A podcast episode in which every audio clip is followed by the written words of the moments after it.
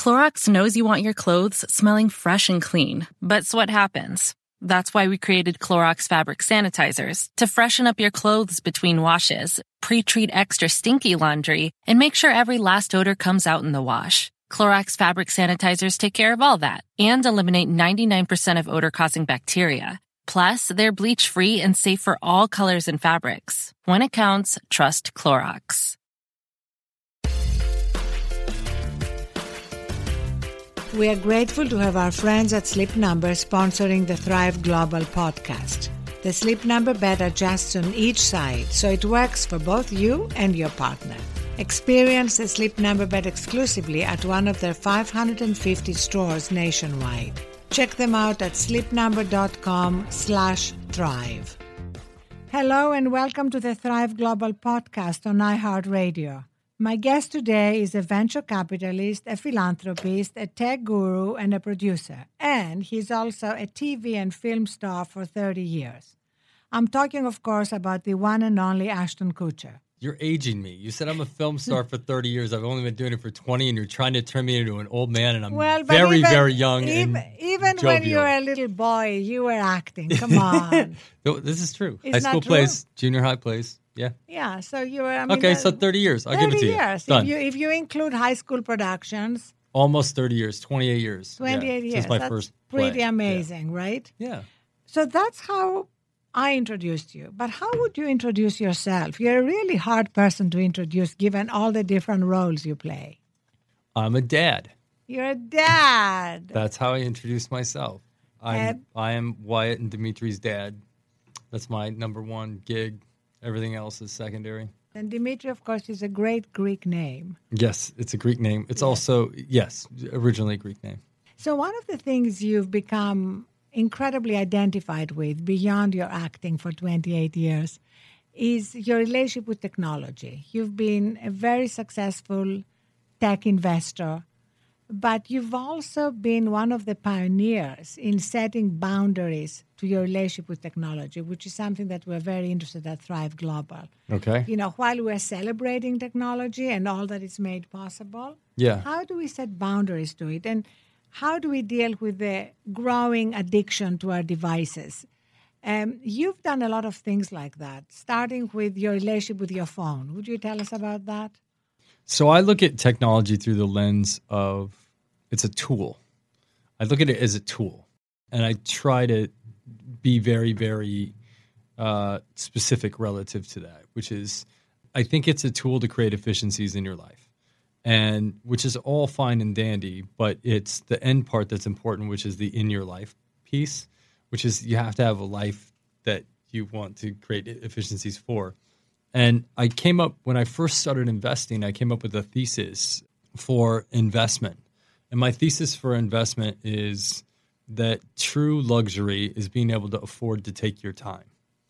And this sort of goes to all means, whether it's, you know, uh, it used to be that it would be silly to take a ride in a horse drawn carriage, but it's actually quite romantic and quite luxurious nowadays because it's presumed as a luxury to be able to take a horse drawn carriage somewhere.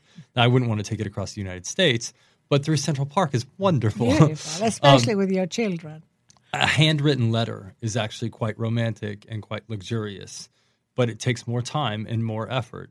And and so I, my investment thesis was technology should actually be able to support you in doing the things that you don't necessarily want to be spending time on and be able to do it more efficiently so that you can then spend your time on the things that you want to spend your time on, uh, thus have the open capacity to luxury.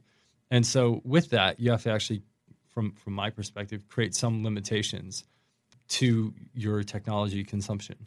And I've read a lot of interesting stuff about some of the creators of various technologies not allowing their kids to use them, which I thought was quite interesting.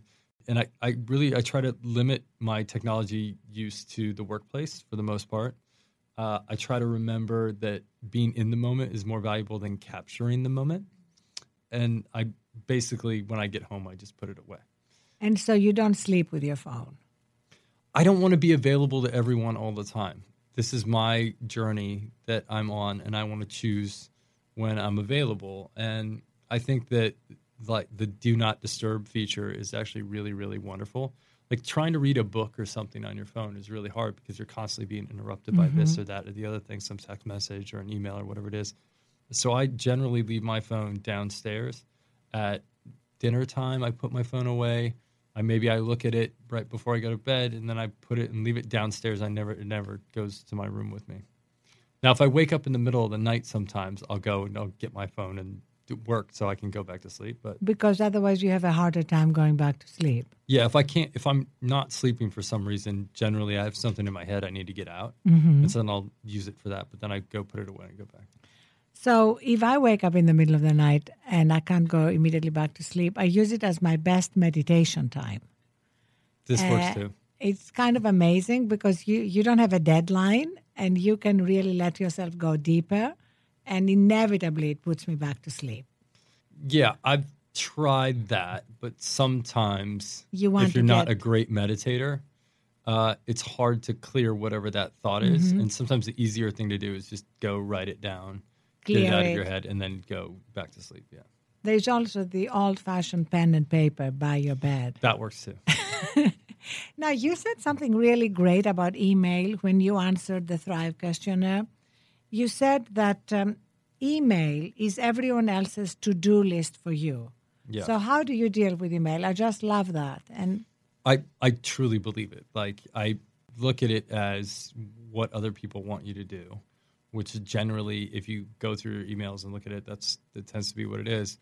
So what I try to do is when I when I wake up in the day, I spend like the first hour of my work not looking at email and actually just writing out what it is that I want to accomplish in a given day. And then before I go through my emails, I'll do all my outgoing, outbound stuff, which is what I want everyone else to do for me. Uh, I'll, I'll, I'll knock that stuff out first for like an hour. I'll put a limit on it, and then I'll go and get reactive to whatever's going on. That is such an amazing productivity hack. I want everybody to pay attention because I know how inundated we all become with email and tend to prioritize it. Well, I found myself waking up every day with, you know, 60, 70, 100 emails in my inbox just from when I was sleeping. And I would, by the time I got through it, it was already like, you know, seven, eight, the eight o'clock in the morning. And I'd lost like two hours of my morning to like just responding to things. And it became this impossible hole to get out of because then every response I had had three more responses right. to it. So all I was doing is other people's work all day long, and I never actually got to the things that I wanted to accomplish in that given day, other than the meetings that I had to take, which were insanity making in and of themselves. So I've really become diligent about not bothering and and being clear with people that like you may not get a response to me from me on an email and I also like when when we bring a new company into our into our portfolio at Sound Ventures, we send out a mailer to every single founder saying, "Here are the team members. If you want X, go to this person. If you want Y, go to that person. If you want Z, go to this person. If you go to me, the likelihood of me responding within 24 to 48 hours is very very low. So go to these individuals who are responsible for these things, and it actually creates efficiency inside of our organization." I love that. Also, in the Thrive questionnaire, we asked you when was the last time you felt burnt out? And that time you answered today. So, is that still the case, or have you recharged? um, I'm pretty recharged right now. I spent the last two months in Atlanta working remotely. Um, so, I got to spend like six hours a day with my kids, and then I compressed all my meetings into virtual meetings which is pretty great because it takes out like the chit chat stuff on either side because you just kind of go right to the guts of whatever you're talking about in a virtual meeting. And so I was able to compress my workload down to about five hours a day. So I'm actually pretty recharged. Like hanging out with my kids makes me gives me energy. So. And other than hanging out with your kids, how do you and, and Mila like to unplug at home? We have like a couple guilty pleasure television shows that we watch. We try not to watch that much TV. Um, uh, but we definitely have like our guilty pleasure. Like we watch The Bachelorette, which I think is fantastic, um, and we laugh. We tend to like spend a lot of time just the two of us talking and just hanging out, or we'll listen to a book together, which is sometimes fun. Like in the car, in the car we've kind of like if it's just the two of us, we'll usually put on like a podcast or a book and just listen to it together, which is kind of great because once you share an experience with a book together, like every dinner party you have for like the next like two weeks ends up being a conversation about the nuances, especially if it's a great book. Like we read Sapiens together, we listened to Mm-hmm. it on Audible. And then every dinner conversation we had for like the next two weeks became like talking about the book and ideating relative to the history of humanity and the future of humanity. And you know, his latest book, Homo It's Deus, fantastic. is I'm incredible. on chapter nine right now. What I love about it is that it's really about this relationship with technology ultimately. Like, do you Yeah. believe that AI is going to save us, or do you believe AI is going to destroy us if we don't set boundaries? So I think it'll save us. Even without boundaries? Um, yeah, we'll set boundaries. Like there'll be natural boundaries that are put on it, but I think it's. I think it does save us. I mean, I think it, if you start by thinking that in some ways, I mean, it's a very privileged conversation that we get to have, and I think like one of your missions at Thrive is to actually like take it from being take sleep and take like rest from technology, make it a ubiquitous thing Yes. but I still feel like it's a very privileged conversation. When you have people that have to work two jobs and then get home from their two jobs and take care of their kids, having conversations about getting enough sleep, they, it, I, I, I would imagine that that person's listening to this going, "You don't understand my life." Actually, uh, all the science, and I've talked to a lot of people like that who are struggling to put food on the table. What it shows is that you are more resilient and more effective the harder your life if you take time to recharge. Sure, but when the rent's due, you have to work. Right. But I think what happens often, I mean, I talked to a, a woman, right, just like you are describing, with two jobs. And at the end of her second job, she said, I go home and this is my time to watch my shows. And she would spend like four hours watching her shows, fall asleep with the TV on, wake up by the TV. And that creates this vicious cycle that makes it harder. That may have been that person. I I on the other side had an Uber driver that fell asleep at a stoplight because they he was working so hard and I had a conversation with him about it and I know and then I spoke with some folks at Uber about like how do we how do we work on this and make sure that these kinds of things aren't happening. And it's hard when people are in the gig economy working multiple jobs. Like how do you actually deal with that? And I and I think my point relative to this is I actually think that technology is going to be there to help a lot of these people when a lot of this work doesn't necessarily exist because technology has the capacity to do it. What happens is I think we have an economy that's built on happiness and not built on economic incentives. And I think that when the bots actually own the businesses uh, and the bots are in charge of other bots that are running the businesses, I think we get to start to rebuild an economy based on happiness where a lot of these things that we're talking about come into play.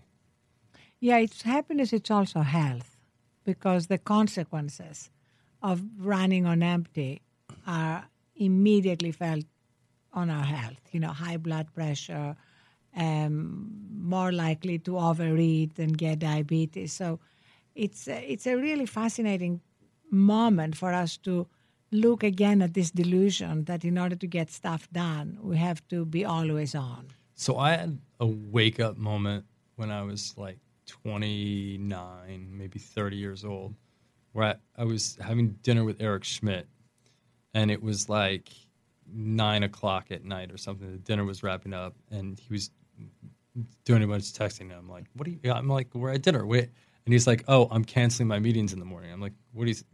What? Really? It's like nine o'clock." He's like, "Well, by the time I get home, it'll be ten. By the time I get to sleep, it'll be ten thirty, and I won't get my eight hours of sleep." And he was running Google at the time, and I was like, "What? Wait a second. you get eight hours of sleep every night?" He's like, "Yes, I operate optimally at eight hours of sleep, so I get eight hours every night, and I'll cancel my meetings in the morning if I'm not going to get eight hours." And I went, "You can do that?" and run Google. Like I was shocked, and it was a wake up for me because I was probably operating on like six hours of sleep a night, and there was this sort of stoicism that came with like not sleeping and being tough. Like my stepdad used to tell me he only slept on Tuesdays. And so I had this like notion that not sleeping meant that you were more manly.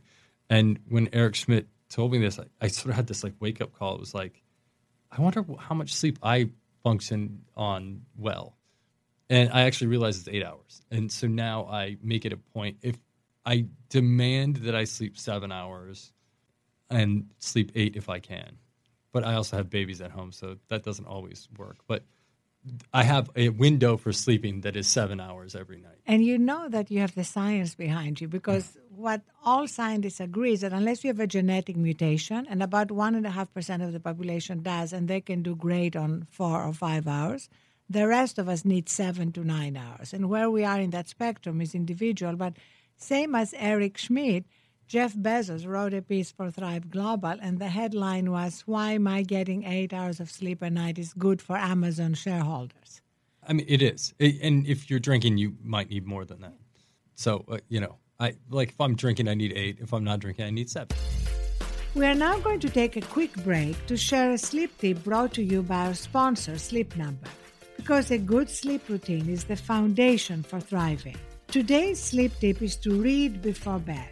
But read something not on a screen and something that has nothing to do with work.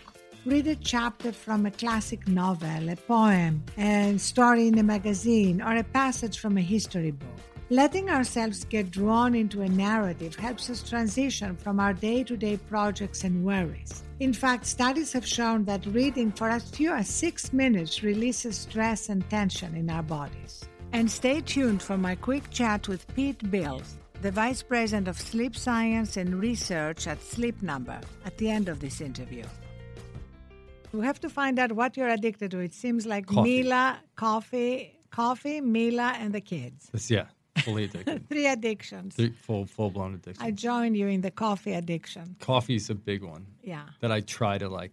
I have to like modulate my coffee intake because I get it gets a little aggressive sometimes. I find that as long as after two I move to decaf coffee, uh, which I still because I love the taste more than the caffeine, uh, and um, so that's what works for me. But you can keep going. I probably like two or three times a week. I'll do like a 24 hour fast where I'm just having coffee and water. So I'll I eat dinner the night before, and then I won't eat breakfast, won't eat lunch, and I'll just have coffee and water until dinner, and then I'll eat dinner probably three times a week. Yes, that's actually called intermittent fasting, right? And it's Yeah, proven to be very good for your health. Yeah, somebody told me that it was good for you, but I don't Yes. really I haven't really read up on the science of it. But it works for you. Yeah, I heard Cory Booker talking on the Tim Ferriss show about it. and I was like, oh, okay, that's good. So there's actually like theory behind this. But I actually feel a ton better when I'm not eating sometimes. And you, so you came to it on your own. Yeah, I, I came to it just because I would I get so excited about work that I forget to eat, and so uh, I'll it's I, I'm not really even making a conscious choice to fast necessarily. I just get so excited about whatever I'm doing that I forget to, to eat. I'm not hungry and I just don't eat. It, life is pretty awesome, and when you just start taking in all the things that life has to offer, like sometimes food becomes secondary to all the other things that you could be doing. And are you are you kind of very careful about what you feed them? Are you like uh, obsessed parents, making sure it's all healthy and organic? We actually it's it's almost easier than buying baby food. We just got like one of those like ninja blender things and you just steam some frozen vegetables because apparently frozen they pick frozen vegetables when when they're ripe.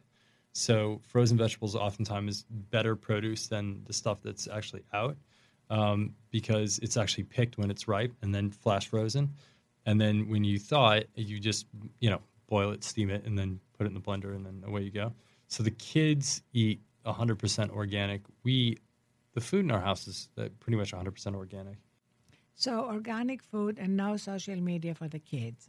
That, well, it's two and a half. I don't. No, think no, no. But I mean, you're, they are not on your social media. Oh, we don't post them on Yes, social media. that's what I meant. Yes. No, we I want- don't expect them to be on Instagram at two and a half. No, I, and I have I have conversations with people about this. I like I actually think that that should be a choice.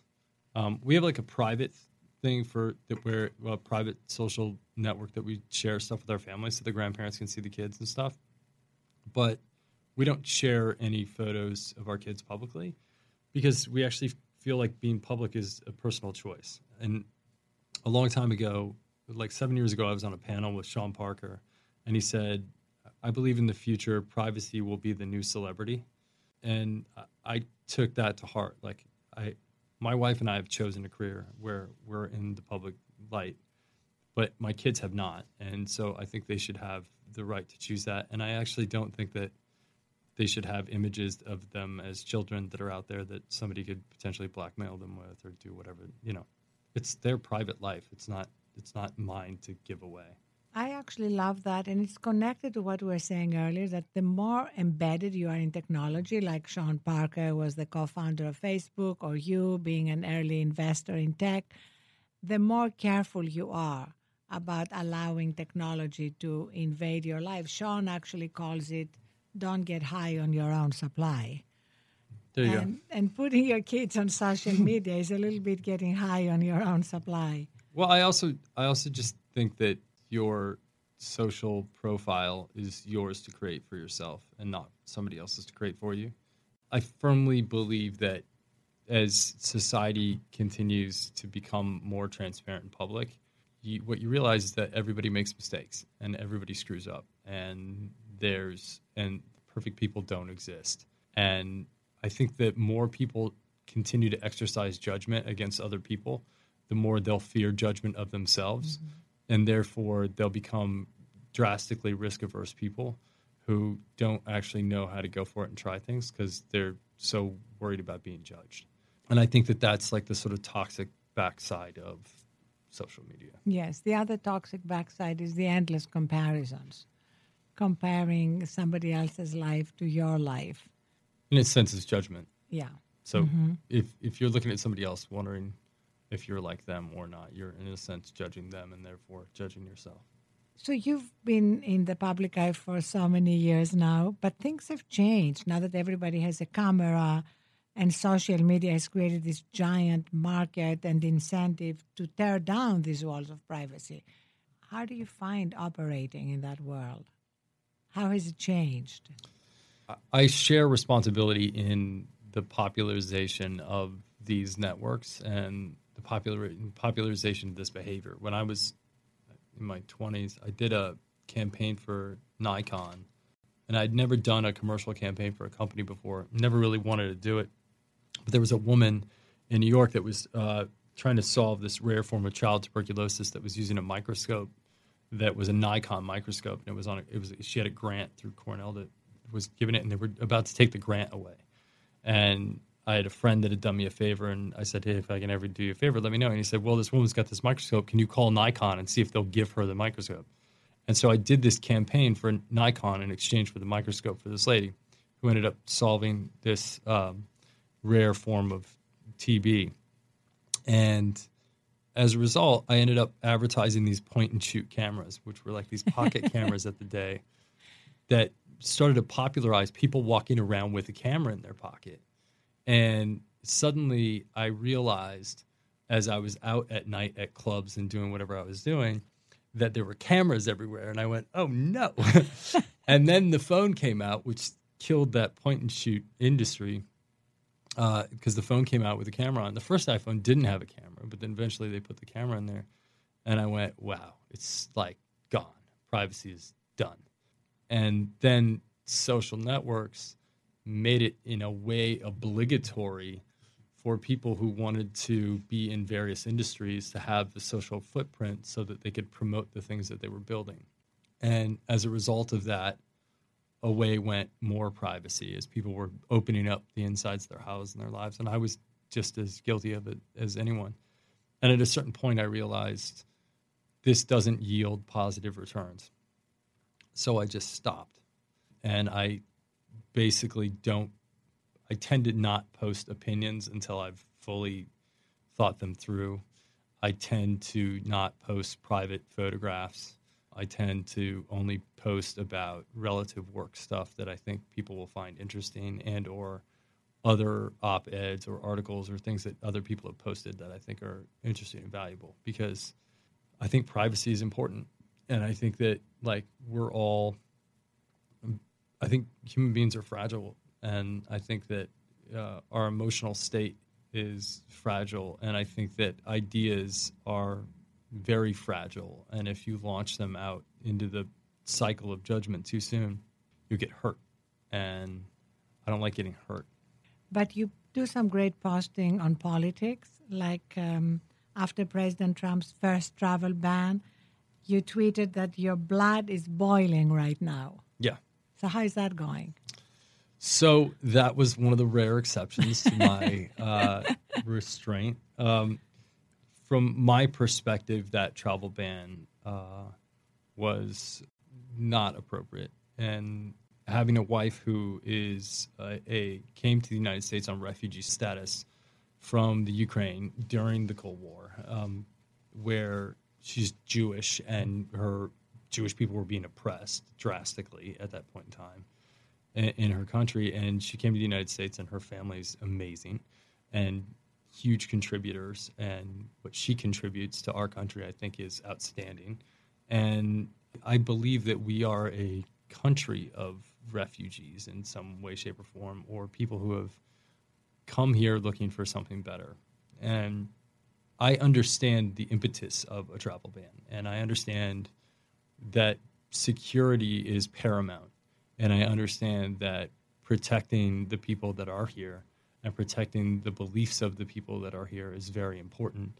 But I think that there are better ways to do it, and I think right now this administration is in a very tough position where every day they have to make the better of probably two bad decisions. And i think that they didn't make the better of two bad decisions uh, on that particular case. And i felt that it was necessary to vocalize that opinion So um, I'd just like to end on something that I just found out about you recently, and which is about your relationship with your brother, which I found incredibly moving. And even though I've known you for many years, I didn't know um, about your brother's history and that moment in your life when you almost wanted to kill yourself in order to um, make it possible for him to have a heart transplant. So, since there are probably others like me who don't know about that story, would you tell us a little more about it and how your brother is doing now? Yeah. Uh, my is doing great now. Um, he has two sons and is just uh, an inspiring person. I had the great fortune to be born a twin where you don't realize that you, you never have like a personal identity that is self without having it be shared. So from everything in my entire life was shared, from my birthdays to holidays to my bedroom to everything, my clothes, what it was ours. And so I grew up in a with the essence of ours for everything. And my brother was born with a mild form of cerebral palsy.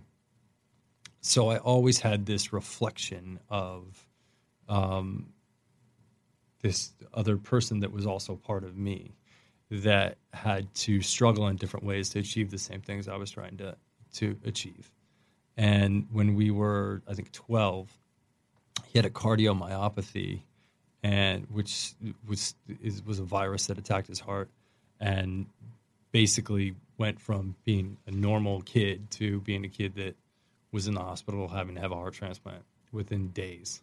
And um, yeah, like as a kid, I was like, what, what can he have my heart? Like, is it possible? And then luckily, he got a heart transplant and was the youngest person ever at the time to be put on an artificial heart, which was pretty crazy. And uh, he's doing great. He's incredible. But he's he's like a he's a constant litmus for me that gives me a different level of understanding. I think of the way things can be and the way things could be, and it makes me appreciate life every day in a different way because I've known since I was a kid that it can be taken away for no reason at all to just just because of the circumstances of life. And so i think it like he's a huge motivator for me and one of my best friends. And Ashton, thank you so much for being a huge motivator for many of us and for being a real pioneer in speaking about these things and bringing compassion to what you're doing in your public life and also boundaries to technology and teaching us all about that. Thank you. cheers thank you Thank you, Ashton Kutcher, for being our guest and everybody for listening. Now we're going to take a minute to talk with Pete Bils, the Vice President of Sleep Science and Research at Sleep Number. about the link between sleep and performance and the science that connects them. Pete, grazing is a habit that people often think leads to eating less, and most people don't get the connection it has to poor sleep. So, how does grazing affect our diet and our sleep? Well, ironically, uh, grazing a lot of times is the result of poor sleep. The hormones that um, regulate how hungry we are and how satisfied we are with a meal don't work really well when you're tired. So you end up grazing. You end up eating a little bit more than you should. The tired brain is always hungry and never satisfied with a meal. So people start to graze. Two things are wrong with that. It's really hard to count calories when you're grazing all day. And the second thing is you end up grazing later in the night when you shouldn't. Um, and this is where people then abandon their their healthy eating habits and eat sugary, starchy, high carbohydrate foods, which can interfere with sleep as well. And if you eat a big meal too close to bedtime, uh, you could end up with um, acid reflux or heartburn, which really disrupts sleep. So, again, balanced meal. Uh, make sure that you pay attention to what you eat and, and when you eat, and you'll, you'll do okay. Be sure to subscribe to the Thrive Global podcast with iHeartRadio on your favorite podcast app. And stay tuned to thriveglobal.com and iHeartRadio for updates on upcoming episodes. And in the meantime, go to thriveglobal.com for tips to start thriving today. We are grateful to have our friends at Sleep Number sponsoring the Thrive Global podcast. The Sleep Number bed adjusts on each side, so it works for both you and your partner. Experience the Sleep Number bed exclusively at one of their 550 stores nationwide. Check them out at sleepnumber.com slash thrive. At CarMax, we're pretty flexible with how you can buy a car. If you'd rather scroll through 50,000 cars instead of walking the lot, go for it. If you want to see how a car smells on the lot before you buy it, by all means. Hey, we all have our things. Want the whole thing to come to you without ever leaving home? Buy online. Compare how the speakers sound when playing your favorite mix? Yep, visit our lot. And if you want to browse a little on the lot and in select markets have it delivered at home, we're certainly not stopping you. CarMax, the way it should be. What's up? It's Sierra, new member and ambassador for WW Weight Watchers Reimagined. Since joining, I feel healthier and more confident than ever. The new My WW Plus, our most holistic program ever, gives you more of what you need to lose weight like tools to help boost your mindset, get you moving, and plan meals based on what you have on hand. Plus, over 300 zero point foods you don't have to track. The new My WW Plus, more holistic, more personalized, more weight loss. Join today with a limited time offer at WW.com.